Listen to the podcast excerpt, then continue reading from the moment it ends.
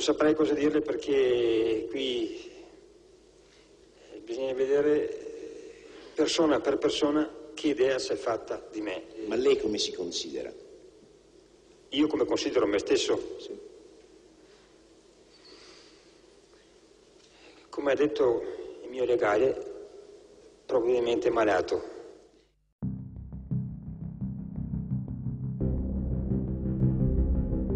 Questo è il podcast Sassi di Verona Yesterday. Io sono Valentina Zardini e oggi vi parlo del caso Stevanin. La storia di Gianfranco Stevanin è fatta di nebbia, campagna, delle storie di un piccolo paese, di un padre agricoltore e una madre severa. Gianfranco nasce nel 1960 a Montagnana, ma passa la sua vita a Terrazzo, un piccolo comune rurale nella bassa veronese. A quattro anni viene messo in collegio su decisione della madre e vi rimane fino alle scuole medie. Il comprensibile senso di abbandono che lo accompagna fin dalle elementari si mescola a una soggezione evidente che ha da sempre della madre, una figura che sa incutere rispetto, Stefanina appare sempre come un ragazzo di paese, tranquillo, gentile, discreto e insospettabile, sebbene nel suo passato abbia fatto un paio di rapine con una pistola giocattolo e sia stato accusato di omicidio colposo a causa di un incidente dove travolge e uccide una donna in bicicletta. È protetto dalla madre anche quando viene fermato in auto per un controllo e vengono rinvenuti nel bagagliaio un coltello a serramanico, una targa falsa, delle forbici, lacci e una macchina fotografica passati come delle ragazzate.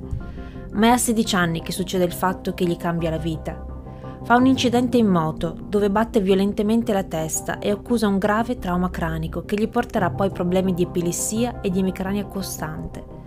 Questo fa sì che abbandoni la scuola e che si dedichi saltuariamente ad aiutare il padre nei campi. In paese tutti si conoscono, ma nessuno sa davvero che lavoro faccia Gianfranco. Il tranquillo, gentile, discreto ragazzo di provincia diventa uomo, ha le prime storie d'amore e frequenta ogni tanto il bar del paese. È solo nella notte tra il 16 e il 17 novembre del 1994 che emerge un lato ben poco rincuorante di Stevanin e lo fa grazie al coraggio di una donna, Gabriele Musker.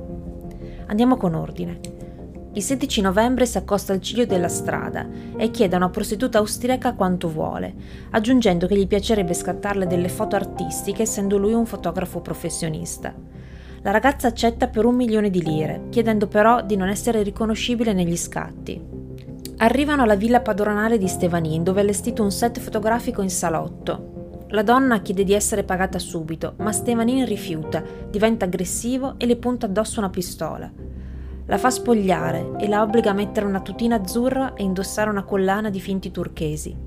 Le ordina di sedersi sulle sue ginocchia e poi usa l'autoscatto per fare una foto con lei. A quel punto Gabriele capisce che l'unico modo per evitare il peggio è fingersi sottomessa e accettare il rapporto sessuale, seppur terrorizzata. Tenta anche di dirgli che può dargli i suoi risparmi, 25 milioni che ha a casa Vicenza, e poi cerca di fuggire dalla finestra del bagno, che trova però bloccata.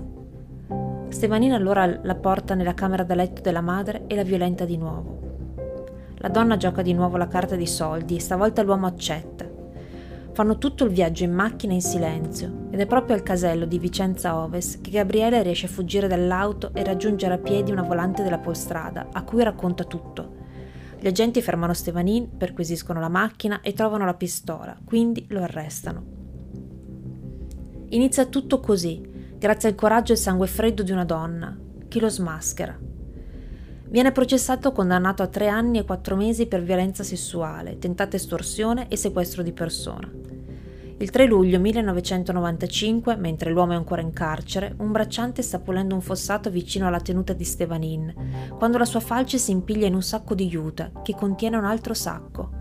All'interno vi è il tronco di un corpo umano, di una donna.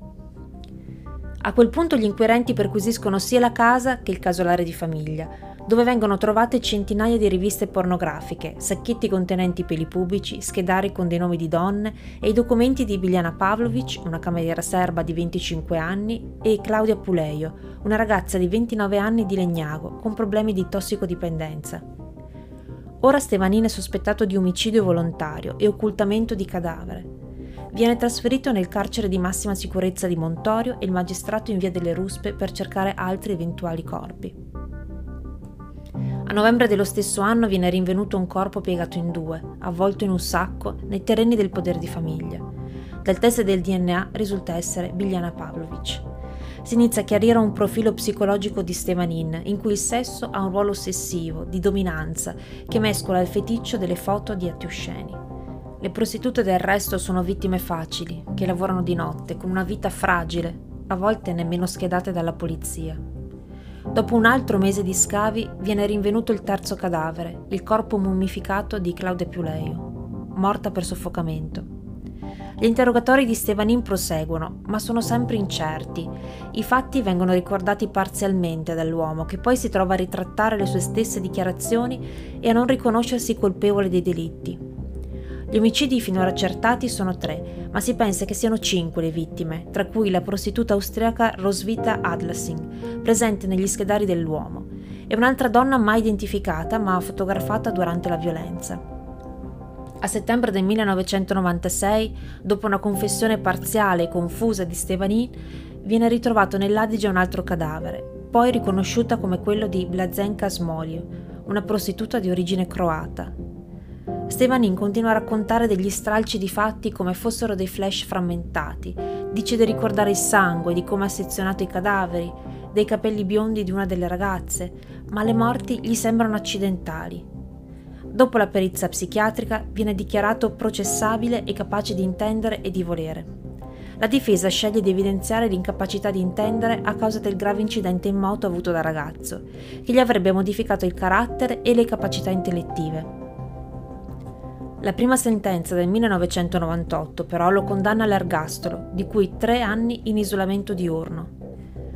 L'anno successivo l'appello riduce la pena a dieci anni da scontare in ospedale psichiatrico. A quel punto Stevanin vende tutte le case e i terreni di proprietà per risarcire parzialmente le famiglie delle vittime. Sarà solo nel 2001 che la Cassazione riconferma la condanna all'ergastolo, respingendo le istanze della difesa. Dopo aver scontato la pena nei carceri di Sulmone Opera, ora in quello di Bollate. Terrazzo rimane tuttora un piccolo comune circondato da campagne.